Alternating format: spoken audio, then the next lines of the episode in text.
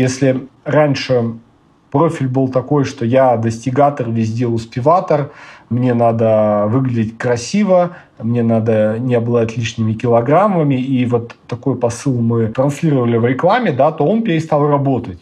И начал работать другой посыл. Я здоровый, я спокойный, мне классно, я в гармонии, прикинь.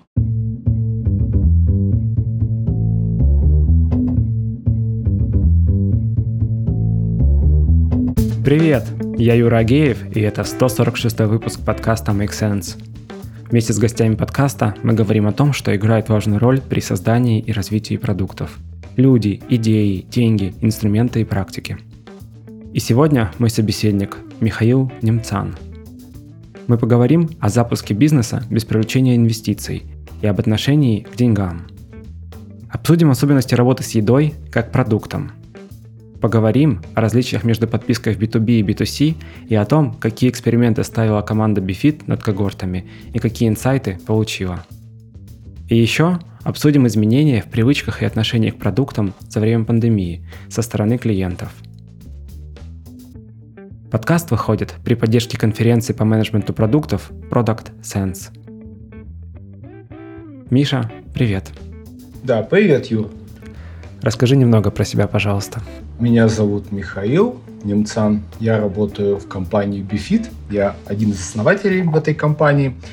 Наша компания занимается доставкой рационов здорового питания. Это такой подход, э, скажем так, доставку еды, когда вам привозят не по вашему запросу там, в течение 15 часа, минут, там, пиццу, суши, да, а привозят вам набор прямо на целый день. И мы помогаем тем людям, которые хотят как-то поменять свой образ жизни, или есть какие-то запросы к телу, или хотят освободиться от готовки вообще full time, мы им помогаем решить эти задачи. А нашему сервису сейчас три с половиной года. У нас где-то 2000 клиентов в день мы кормим. Мы год от года растем, стараемся становиться лучше.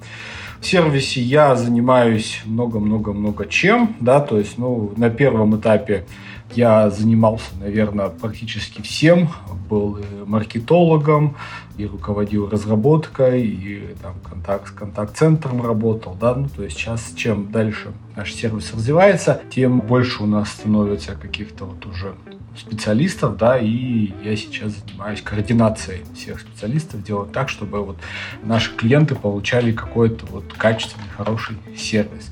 Также в прошлом у меня достаточно большой IT-бэкграунд, да, то есть я по образованию программист, когда-то закончил ВМК МГУ, и 10 лет поработал в IT-компании Айка, где был программистом, продукт-менеджером, да, то есть там делал разные проекты. Это здорово. На самом деле, я познакомился с твоими первыми еще выступлениями до Product Sense. Это, по-моему, даже были вебинары просто, на которых ты делился кейсом перехода на подписочную модель с продажей лицензионной.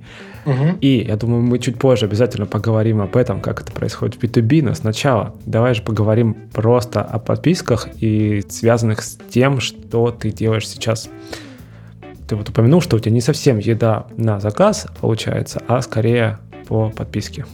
Да, это, конечно же, это не просто еда, это, скажем так, образ жизни. А если мы говорим про образ жизни, то у него есть регулярность. Да, почему это образ жизни? Потому что там еда, каждая программа, она упорядочена каким-то образом. Да, в какой-то программе там сниженная калорийность, и поэтому люди, когда ее кушают, они худеют. В какой-то программе, допустим, есть только рыба, а нету там говядины, курицы и так далее. Да, поэтому те люди, которые или по каким-то этическим причинам не хотят есть мясо, или там, допустим, доктора им сказали, что лучше избавиться от мяса, вот, они переходят вот на такое питания при помощи нас в любой программе мы говорим про то, что человек сталкивается с какой-то потребностью. И эта потребность, она не разовая, да, то есть там, типа, я вот вечером сегодня хочу поесть пиццу, хочу поесть суши. Это какая-то вот регулярная. То есть есть некоторый план по питанию, и поскольку мы говорим о некотором продолжительном интервале времени, да, то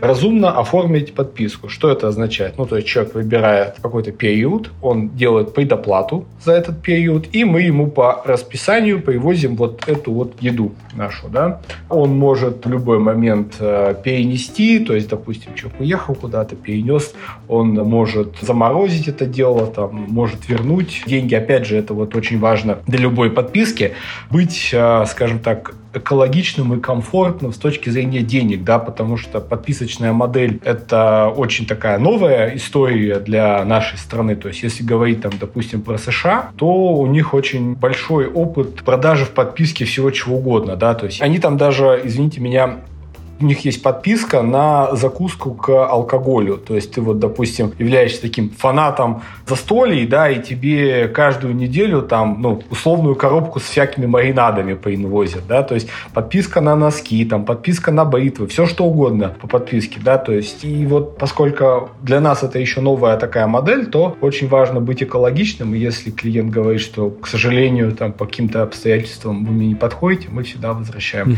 деньги. Вот это если про нас раз. Да. А вот скажи, еда же это такая штука, что ну сколько людей, столько и мнений, так и столько же и вкусов. Угу. И получается, что чтобы организовать, собственно, такую подписку на еду, тебе нужно очень четко понимать, кто твои клиенты, ну потому что ты все на свете не сможешь приготовить. Расскажи, как, что здесь, какие эксперименты ставили, чтобы вот эти несколько тысяч клиентов к себе знаешь, я сейчас, наверное, смешную вещь скажу, но по сути на самом старте мы взяли как-то интуитивно догадались, что основные наши клиенты это будут две аудитории. Это те, кто хочет худеть, да, то есть, ну, потому что как раз-таки Бифит, он был создан из э, двух историй. Первая история – это история моей супруги, да, которая в какой-то момент поняла, что, ну, она тоже много очень работала, как и я, вот, и она поняла, что надо как-то по-другому питаться и там благодаря этому улучшать там вес, улучшать структуру организма и так далее. И второй сегмент – это те, кто много работает и не успевает регулярно кушать, из-за этого у них там возникают или какие-то проблемы со здоровьем или просто, скажем так, перебой да, с питанием. Вот это угу. вот про меня история. И мы взяли эти два сценария и начали их крутить по-разному. Чем дальше, тем глубже у нас, конечно, появлялись и другие сегменты, да, то есть, например, мы сильно переросли вегетарианцами, сильно переросли пескостарианцами, да, те, кто едят э, рыбу. Есть когорта тех, кто у нас постное меню заказывает на время Великого Поста, да, но это все равно не основные наши категории, а вот основные это как раз-таки те, кто худеют или те, кто хотят нормализовать питание и э, занятые и хотят регулярно питаться. Вот. А по поводу того, как э, решить с вкусовщиной, ну, мы придерживаемся определенной концепции, да, то есть у нас в питании нету разных таких вот не очень полезных для организма продуктов, там, ну, то есть всякие майонезы там и так далее, да, а также мы стараемся не использовать, ну, не жарить, да, то есть у нас там все в основном готовится или парынковый томат, или сувид. Соус у нас достаточно такие диетические используются. Ну, то есть наша пища, она дает ощущение легкости, да, и если ты, скажем так, э, привык кушать вот обычную еду, особенно если там, допустим, фастфудом питаешься, а это продукты с а, высокой калорийной плотностью, ты когда на такую еду переходишь, то первое время тебе непривычно от того, что у тебя нет вот этого вот ощущения суперсытости, да, но в какой-то момент у тебя появляется дополнительная энергия, легкость, там у тебя улучшается здоровье и так далее, да, то есть тут нет никакой магии, просто это особенность метаболизма, да, большинство людей, они, я не знаю, это, наверное, не тема нашего подкаста. Но, опять же, это поскольку наш сервис весь про еду, да, то у нас тут тоже есть некоторая едовая идеология. Большинство, большинство людей, они переедают, да, то есть там наши там а, деды голодали, там родители ели худо-бедно нормально, а вот мы по большей части переедаем. И это часто приводит к тому, что у людей нарушается метаболизм, там нарушается обмен веществ, там, ну и так далее, да, и вот одна из штук, которую мы помогаем решить, это вот наладить здоровье в области обмена веществ. А по поводу того, как делать так, чтобы еда наша не доедала, ну, это вот одна из наших таких больших, наверное, технологий, которую мы используем, да, то есть у нас весь бизнес, он насквозь оцифрован, и мы следим за меню, да, то есть у нас получается система, IT-система наша проверяет, э, чтобы в неделю у человека ну, если в программе нету никаких ограничений, типа только вегетарианская, например, да, если это обычная программа, то она следит, чтобы в неделю были разные виды мяса, курица, индейка, говядина, форель, треска, да, разные виды гарниров, разные завтраки и так далее, да, ну, то есть меню составлено так, что питаясь с нами, ты в целом кушаешь гораздо более разнообразно, чем, ну, например, если ты сам себе готовишь. Ну, опять же, я как бы не могу за всех сказать, но по своему опыту я, я не могу себе позволить каждый, не мог себе позволить каждое утро и вечер готовить разные ужины, прям совсем абсолютно разные. Вот. А ну, плюс... Ну, хотя бы потому, что надо ходить в продуктовый магазин. А вот продуктовый подход, продуктовый магазин, еда в целом, да, это вот как бы продукт то есть угу. буквально в самом, что ни на есть, буквальном виде это продукт э, работы людей, которые там машин, которые готовили эту самую еду из других продуктов и так далее, и так далее. Угу. И получается здесь, что вот у нее есть характеристики, да, их ты сейчас много описал достаточно характеристик, ну, там, вкус, цвет, запах, полезность, угу. калорийность, жирность, ну, в общем, все вот это, о чем иногда задумываешься, иногда нет. Вопрос в том, что получается, что, конечно, все-таки продукт?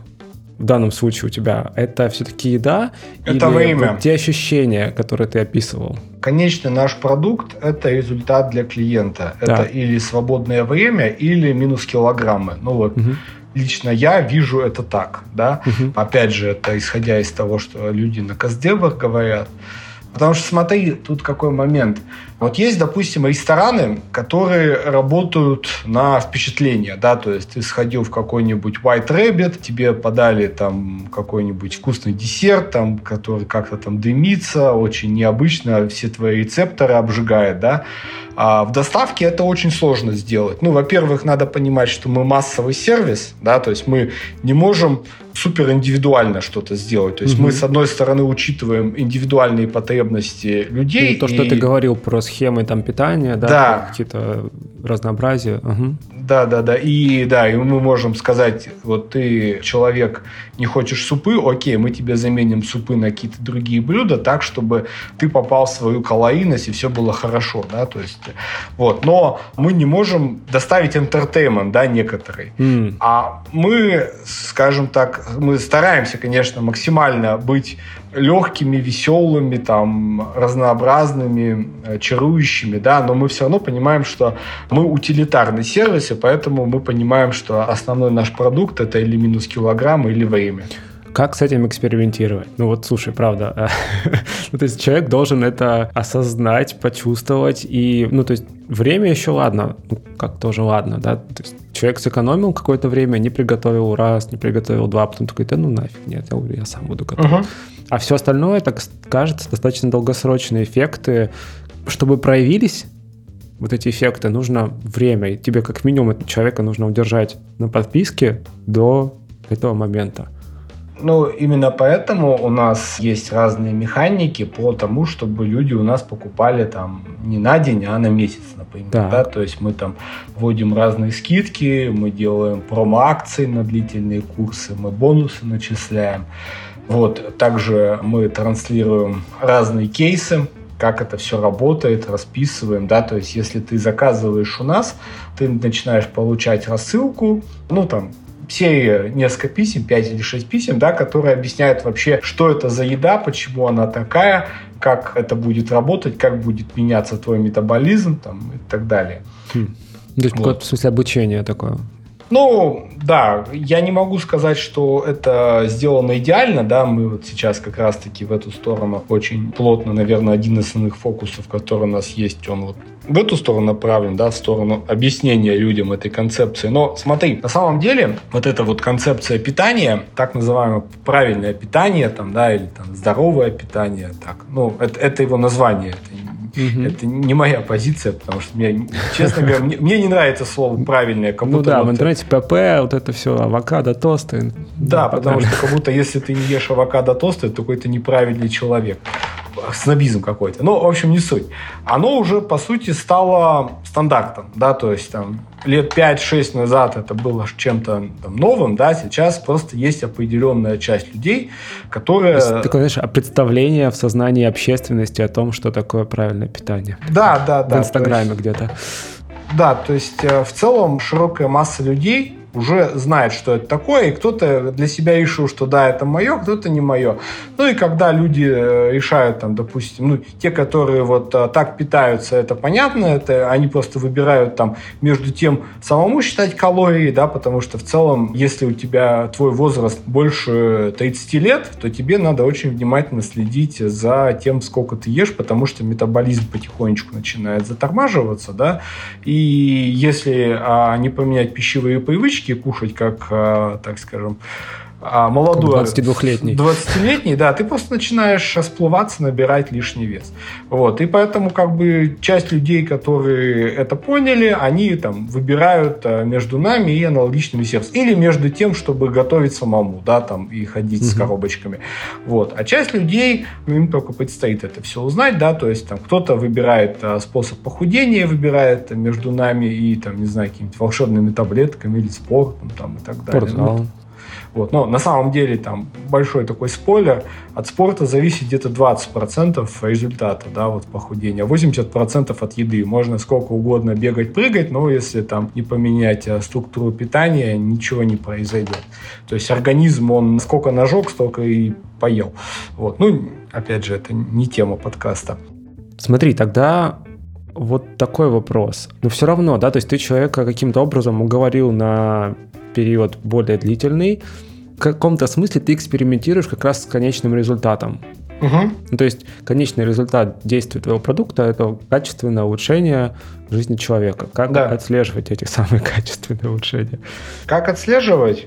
Ну, смотри, мы постоянно собираем обратную связь людей, да, то есть спрашиваем людей по окончанию курса, как вам понравилось, что поменялось, да, и используем это для всех аспектов, то есть как для отзывов каких-то, да, когда люди говорят, а, там, посмотрите, там, я за две недели потерял там 3-4 килограмма, и при этом там это было без какого-то там сушки или чудовищных спортивных нагрузок и так далее, вот, или кто-то говорит, вот там у меня там раньше желудок постоянно болел, теперь не болит, да, ну, это мы используем как для отзывов, а, так и для какого-то своего вот а, внутреннего трекинга. Так, то мы делаем mm-hmm. или нет, да, потому что тоже мы в этом плане несколько свихнутые. Ну, когда я говорю мы, это не раздвоение там личности, да, это, скажем, я просто говорю за всю команду, да, потому mm-hmm. что, ну, мы все стараемся как-то единым фронтом работать, да, и вот мы в этом плане немножко фанатики, мы стараемся людям пользу принести, сделать так, чтобы людям жилось чуточку легче, жили они подольше, качество жизни их больше было и так mm-hmm. далее.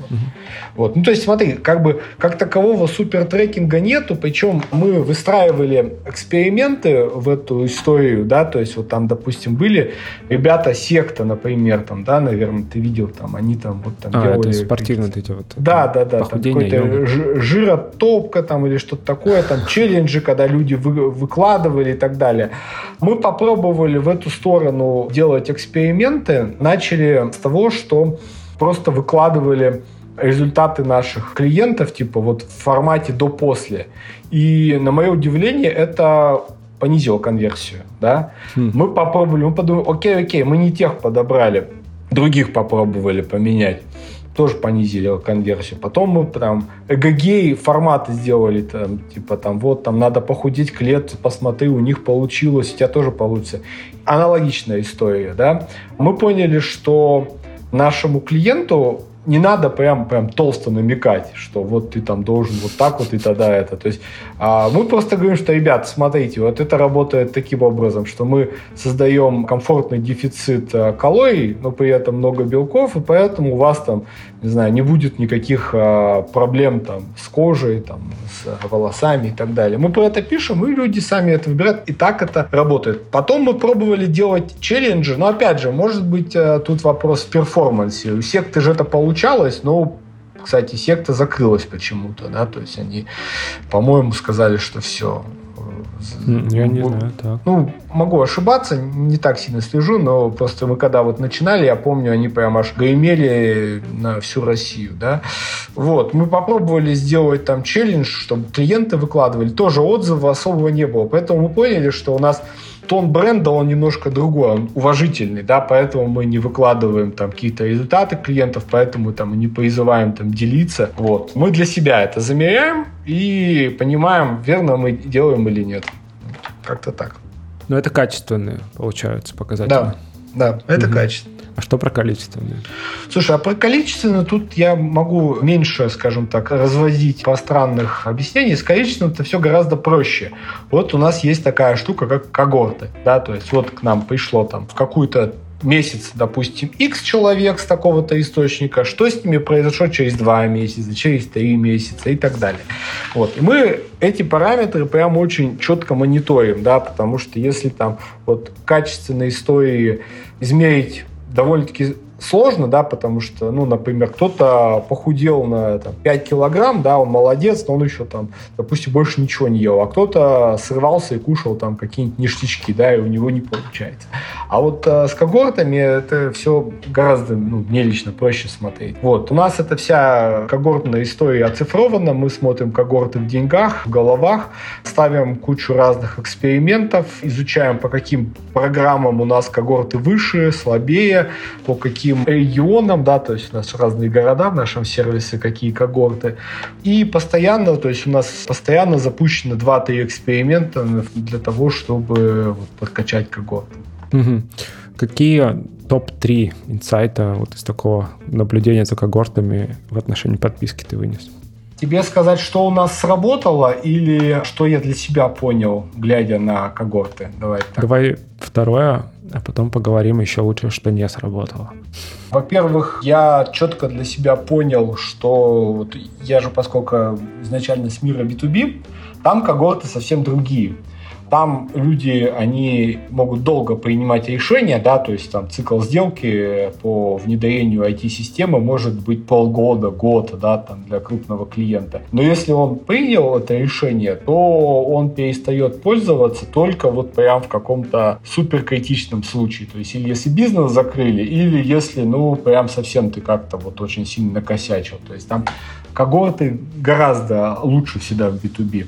В B2C всегда очень много таких вот эмоциональных историй, да, то есть человек там, допустим, был один, питался с бифитом, потом он э, нашел девушку, девушка ему говорит, а зачем мы будем семейные деньги тратить, давай я тебе сама буду платки эти готовить, а деньги мы лучше ипотеку гасить будем быстрее. Бац, все, минус клиент, хотя мы все сделали правильно. Да, или, например, мы опять же все делаем правильно, но клиент просто хочет попробовать что-то другое, да, потому что мы все люди на личном уровне, нам интересно вот попробовать что-то другое. Поэтому, глядя на вот когорты, я первое время недоумевал, почему у нас вот, э, там, допустим, на второй месяц доходит только порядка, ну, в первое время это было порядка 40% клиентов, сейчас где-то 70% да, клиентов там. Это второй. Третий месяц это где-то было 20, сейчас где-то 50. 50-40. Вот. Для меня это было недоумение. Мы что, такие балбесы, что ли, что мы не умеем так людям сервис оказывать? Потом я пообщался с коллегами по цеху и понял, что у всех такая же история. И я понял, что действительно мы чаще всего помогаем людям решить конкретную задачу в конкретный момент времени, да, то есть редко какой клиент прям вот, не знаю, сидит 5 лет ест бифит там или GrowFood. С другой стороны, эти люди, они возвращаются, да, то есть тоже это прям можно посмотреть, как когорты оживают а, перед а, Новым годом, да, и перед летом. Ну, то есть, опять же, э, люди, хотя... такая, да? Да, лю- люди хотят себя вот привести в, в порядок перед Новым годом, чтобы там, не знаю, как-то хорошо отпраздновать, красивое платье залезть, да. Потом Новый год это у нас традиционно очень мертвый сезон, да, то есть от э, середины декабря до где-то середины января, прям это. Зато, с другой стороны, когда люди, видимо, на праздниках хорошо отдыхают, портят себе фигуру, получают плохие привычки и при помощи нас обратно возвращаются в нормальное русло. И аналогичная история перед летом. То есть, как я понимаю, мы людям помогаем перезапустить, э, стать вот правильное такое вот э, русло. Вот это что я понял с когорт. Угу. Ну, а возражение? Ты уже упомянул, да, такое возражение, как о чем чем деньги тратить будем, давай сами готовить. Uh-huh. Какие еще возражения вот э, в этом в плане, знаешь, под, такой подписки, ну, потому что еда кажется такой, знаешь, действительно утилитарный продукт, у которого реально может быть миллион возражений, потому что он повсюду. Или тут возражение к сервису, а не к еде в первую очередь идут? Да, смотри, значит, какие у нас, э, с какими возражениями мы сталкиваемся. Ну, вот одно из самых, наверное, сейчас нерешимых возражений, это как не смешно звучит, это курьерская доставка, да. Вот у нас, э, как известно, мир э, развивается по циклу. То есть были в начале супер-пупер огромные там гипермаркеты, да, Ашаны, и люди каждые выходные ездили туда, чтобы набрать каких-то продуктов, еды и так далее. Сейчас, во всяком случае, в крупных городах просто дикими темпами растут э, сервисы доставки всего чего угодно, да, там, к примеру, там лавка, самокат и так далее.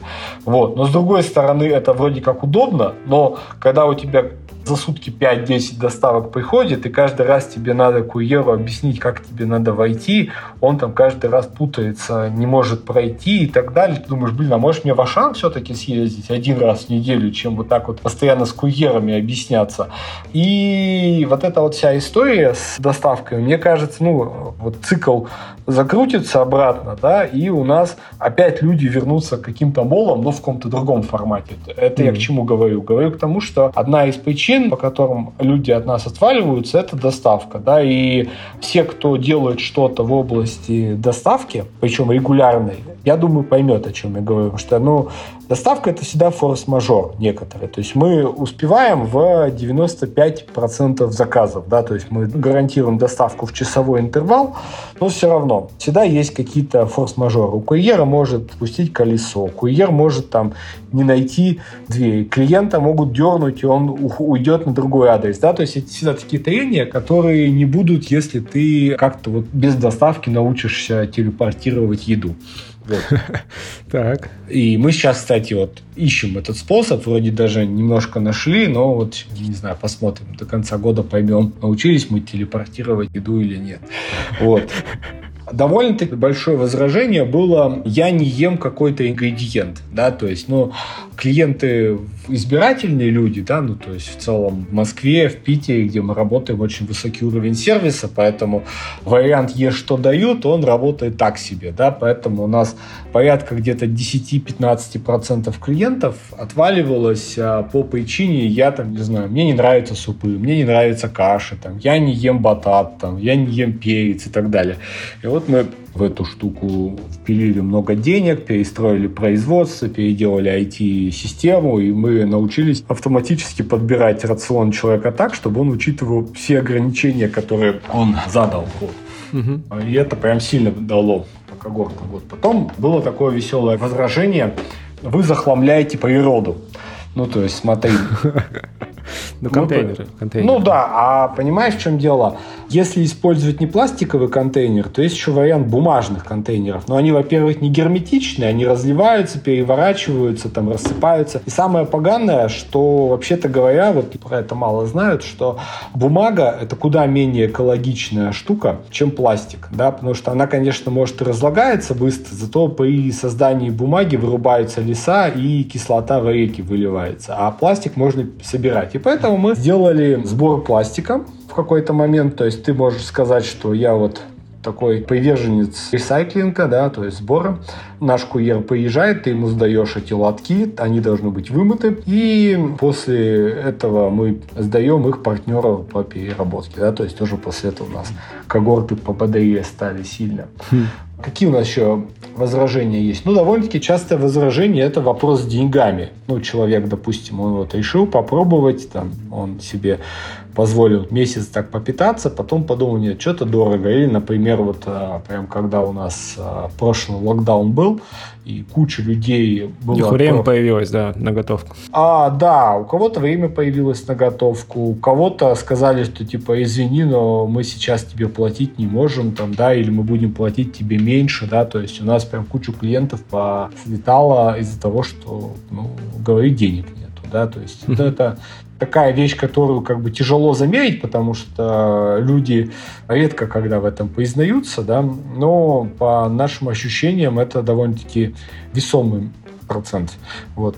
Что еще? Еда поедается, да, то есть, опять же, мы, несмотря на то, что все очень сильно разнообразиваем и так далее, что у нас там в меню порядка 750 блюд, и они ротируются, но вот, допустим, вот у меня есть там несколько ресторанов, куда я люблю ходить.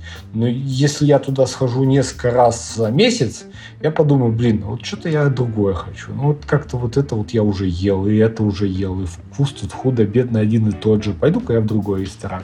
Вот такая вот вкусовщина, это да, конечно.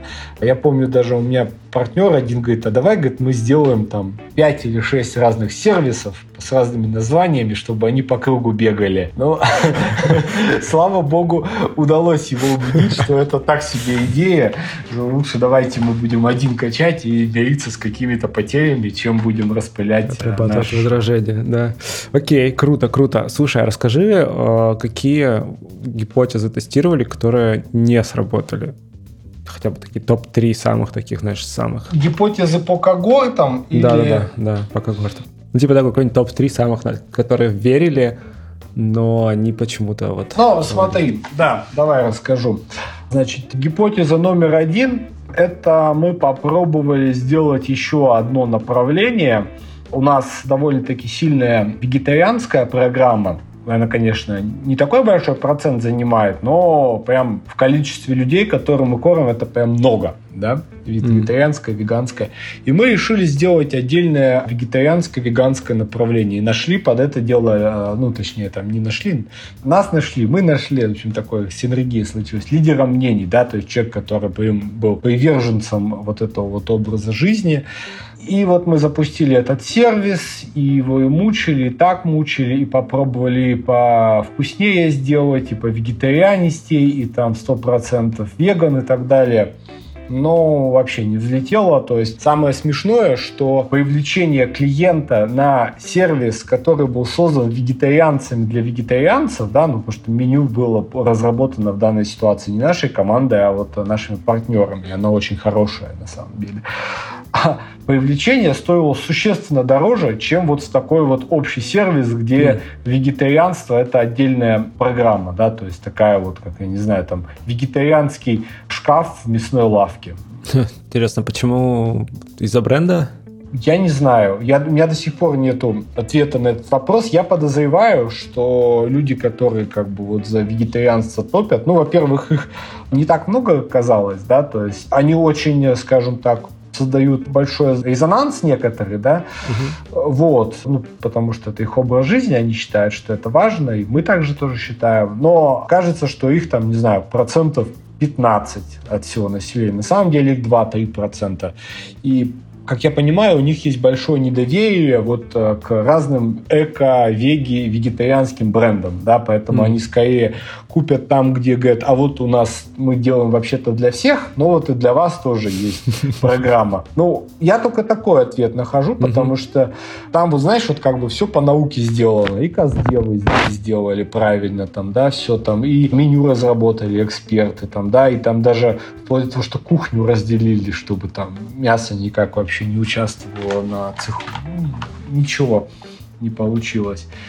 А еще у нас... Первый, да, да, еще одна история, которую тоже мы запускали в момент пандемии. Мы такие подумали, ну, наверное, есть большое количество людей, которые сейчас заперты по домам и которые вот сейчас очень сильно боятся не то что в магазин ходить, даже курьеров встречать боятся, да. И для них, если мы сумеем доставить на 7 дней готовую еду, это будет классно. Но, сам понимаешь, технологий, как сделать полезную с точки зрения организма еду и чтобы на 7 дней, чтобы она готова была, таких технологий, ну, я не знаю. Да? То есть я знаю, как можно на 3 дня сделать, с натяжечкой на 4, но все, что выше, это надо консервантами прям так mm-hmm.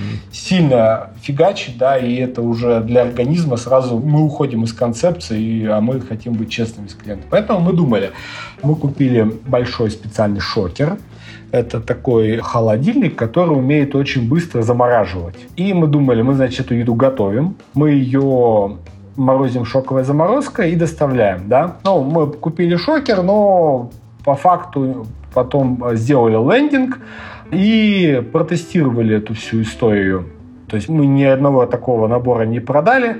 Ну, мы привлекли много клиентов, да, но мы не стали им ничего продавать, потому что мы поняли, что массового спроса нету, да, то есть в этом плане проще там чуть-чуть качнуть какую-нибудь там нашу программу существующую, да, чем вот, это, вот эту штуку делать и там получить ну, те же самые результаты, но при этом надо процесс перестраивать довольно-таки. Mm, технологически уже скорее. Технологически, да. да. Я думал, что мы выйдем на какой-то новый голубой океан. Казалось, что нет, абсолютно нет такой потребности. Причем, знаешь, что самое прикольное?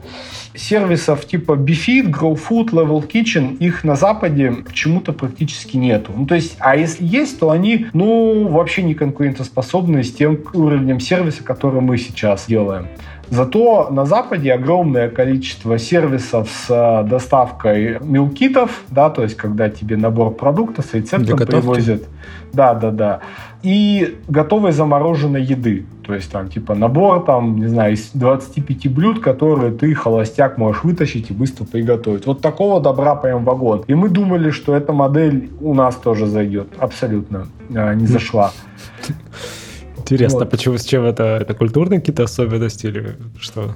Ты знаешь, ну, я тут сейчас могу только какие-то субъективные вещи говорить, но у нас очень низкий уровень заморозки в магазинах продается, да, то есть у нас заморозки это какая-то вот такая еда, которую, ну, не знаю, там, ты имеешь в виду еда, еда вот это именно в пакетах, типа Да, да, да, ну там всякие там курицы там и так далее. То есть она, как правило, очень низкого качества, и поэтому у людей да. вся замороженная еда ассоциируется вот с чем-то таким вот питанием а, непонятно из чего сделано. А если ты сходишь а, в магазин в какой-нибудь Франции или Италии, в США я, к сожалению, не был, то там ты увидишь просто все, что угодно замороженное, и это все очень аппетитно выглядит. То хм, есть, э, вот, наверное, в этом суть, да, потому что с точки зрения процесса мне, конечно, гораздо проще доставлять человеку раз в неделю там набор замороженной еды, чем постоянно выстраивать логистические маршруты там каждый день сквозь пургу зимой, там, сквозь э, жаркое метро летом и так далее, да. Курьеры, на самом деле, герои, да, в этом файле. Ну, да, это, конечно, работа такая очень тяжелая, да, и то, что сейчас, насколько жизнь наша стала удобнее, это хвала этим великим людям. Вот. Окей, okay, круто, слушай, круто про эксперименты. Спасибо, что поделился. Вот мы плавно перешли как раз к вопросу про точнее, мы уже вот затрагивали, но все-таки, да, то есть это вопрос про ощущение людей от использования сервиса. Ну, короче, во-первых, доставка, удобство, там вот все эти ожидания. Это все, что формировалась ну, за последние несколько лет на самом деле. Когда да. вот там первые доставки там заработали, я не знаю, как в Москве, Слушай, но в 2018 году, кажется. Да бросьте. Ну, я не, не знаю. Вот ну, такие Моск... прямо активные. Ну, вот а, кто первые, вот, скажем так, раскачали этот рынок, это ребята и Китой, и Тануки, да, то есть как раз-таки вот еще задолго всех Даркичинов и так далее, они сделали вот эти вот а, чудесные стандарты, там, удобное мобильное приложение, удобный сайт, там, быстрая доставка, угу. там, а, операторы, которые тебя облизывают, классная упаковка. Ну, давай, но это же не было на масштабе, вот, ну, чуть ли не государства все равно. Ну, а сейчас что? На, на масштабе... уровне привычки. Ну, я же говорю, сейчас уже во многом, кажется, это приближается к привычке. Слушай, ну, тут я с тобой готов дискутировать до посинения, Давай. потому что я, поскольку некоторым образом связан с доставкой еще задолго до Бифита, да, то есть я занимался как раз-таки продуктом по автоматизации доставки, в том числе, mm-hmm. да, в компании Айка. И вот рынок доставки на моей памяти был таким, типа, супер перспективным, супер растущим где-то с 2011 года года.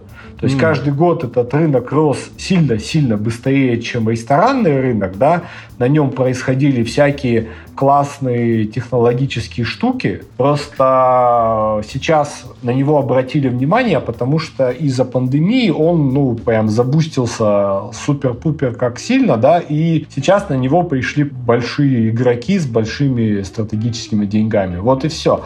А именно вот привычка, да, заказывать доставку и вот эти вот все высокие уровни сервиса там и так далее, они были сделаны еще задолго-задолго. Еще... Ну, то есть их, по сути, отмасштабировали только очень сильно. Наверное, можно так сказать, потому что, ну вот, допустим, берем там какой-нибудь Delivery Club, да, кого они наняли для того, чтобы им построили свою службу доставки. Ну, бывшего руководителя службы доставки Тануки, да, там Чистяков, то есть, если ты знаешь, то есть Вот. И по Яндекс я не знаю, честно говоря, какой опыт был у людей, но подозреваю, что тоже взяли людей вот с э, какой-то фудовой историей. То есть в целом... То есть экспертиза на рынке уже была, но и действительно надо было как-то вот подлить деньгами.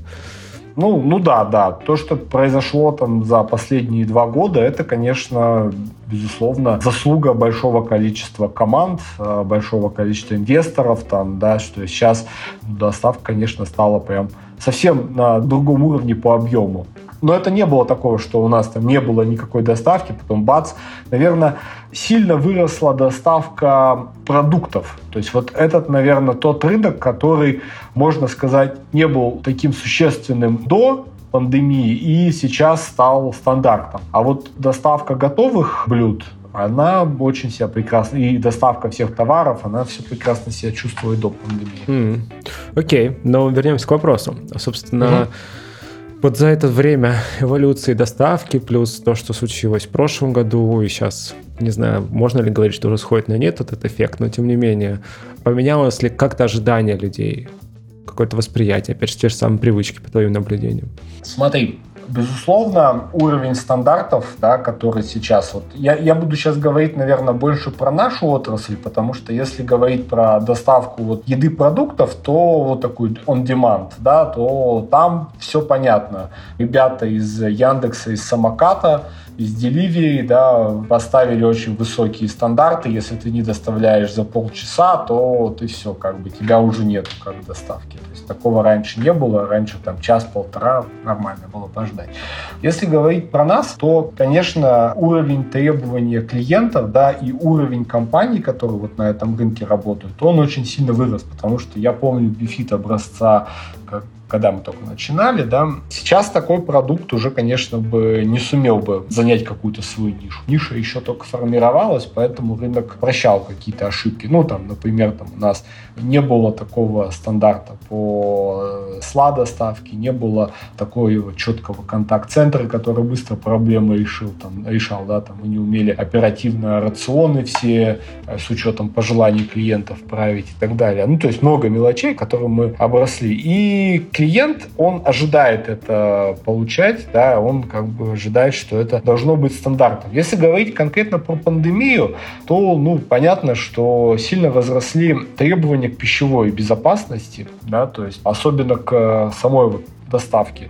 То есть клиенты ожидают Сейчас я не знаю, ну, у нас, по-моему, до сих пор еще курьеры, точнее, не по-моему, а точно ходят до сих пор в масках но вот когда только оно все началось, да, и масок еще не было, там, я помню, мы по всем всяким аптекам ездили, там, у друзей просили, да, то есть там, я помню, как там я ликовал, когда нам удалось там достать порядка 200 вот этих вот респираторов, да, там, и всем курьерам раздать, чтобы, а, и они были защищены, и клиенты были спокойны, ну, это, знаешь, это прям реально спецоперация была по доставанию этих респираторов, никогда не забуду. И клиенты просто ожидали этой безопасности. Но знаешь, еще на удивление, что было.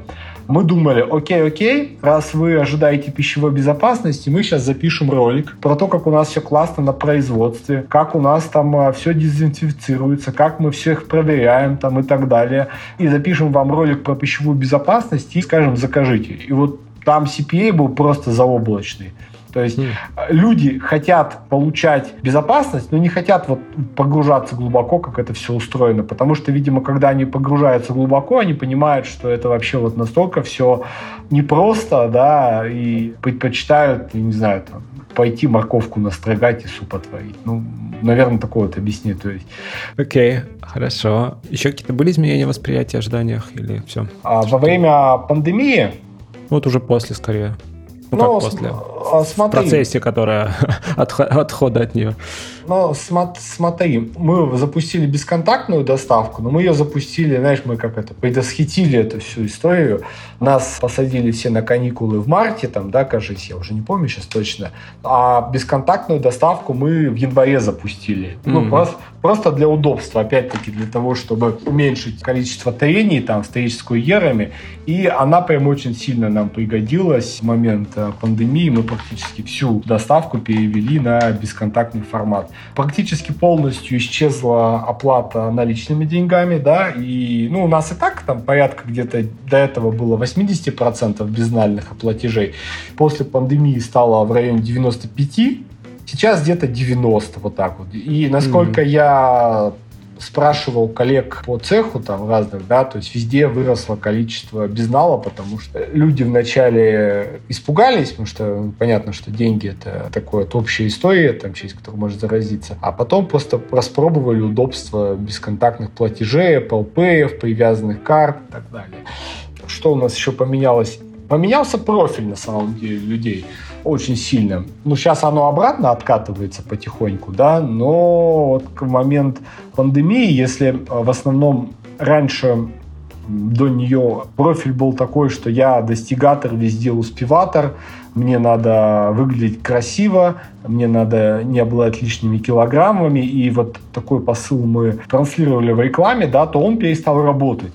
И начал работать другой посыл. Я здоровый, я спокойный, мне классно, я в гармонии, прикинь. Вот. Это причем в течение месяца произошло вот эта перестройка вся. Хм, духовность. Ну да. Да. Ну, в духовность, вот прям в духовность, духовность мы не залезали, потому что продукт у нас все-таки не такой, опять же, не, не про духовность. Но, скажем так, гармонию себя с самим собой и здоровье, вот, вот это мы активно продвигали такой посыл. Угу. Круто, круто.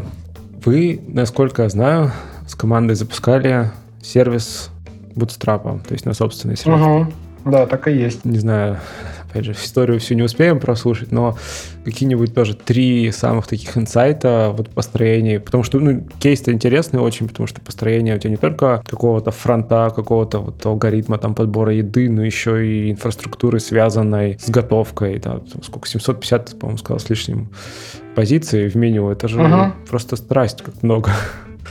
Ну, это сейчас столько. Когда мы начинали, у нас их было там в районе 100-120, да, то есть... Ну, это все равно немного. Я готовлю это примерно три блюда в неделю, поэтому... Ну, допустим, давай, какие вот самые такие топовые для тебя инсайты в построении такого гибридного продукта? Во-первых, надо всегда голову включать, да, то есть деньги, они очень сильно, из-за денег мозг жиром заплывает, ну, мое мнение такое, да. То есть... Можно записать прям в цитат. И ты прям стремишься все проблемы закидать деньгами. И самая проблема даже не в том, что ты какие-то деньги теряешь, а в том, что ты теряешь рабочую бизнес-модель. В результате ты можешь делать совсем не то. Когда ты понимаешь, что у тебя есть ограниченный набор ресурсов, ты вначале пытаешься разобраться, построить какую-то модель, построить какой-то небольшой эксперимент, а потом его уже масштабировать. Ну, тут мало чего нового скажу, да, но реально, вот когда у тебя денег мало, у тебя мозг начинает работать существенно быстрее. Потом я всегда стараюсь ставить перед командой какие-то вот сложные задачи. Ну, то есть, знаешь, когда вот мне говорят, вот там, чтобы это сделать, там надо вот здесь вот там то-то купить, там здесь это. Я говорю, а давайте попробуем подумать, как мы без этого сделаем, да, ну, при том без нарушения процессов, да. И вот мы думаем, думаем, думаем, и практически всегда есть решение, да, то есть всегда есть решение без найма там доп. людей, там, всегда есть решение там без покупки каких-то там супер-пупер сложных технологических устройств, да. Вот. Это просто, знаешь, это опять-таки вопрос лени. Надо пытаться найти решение, как, знаешь, как в том этом старом советском анекдоте, что там без, с деньгами любой дурак может. Да, сходи в магазин.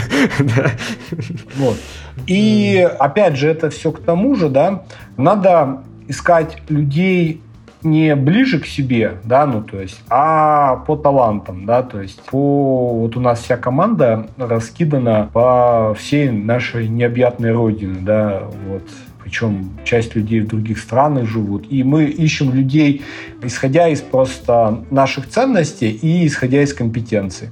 И это, да, вот мы отказываемся от того, что давайте все вместе в офисе сидеть, там по пятницам пиво пить, да, то есть куча людей друг друга вообще никогда не видел, могут только на страцессиях видеть там пару раз в год.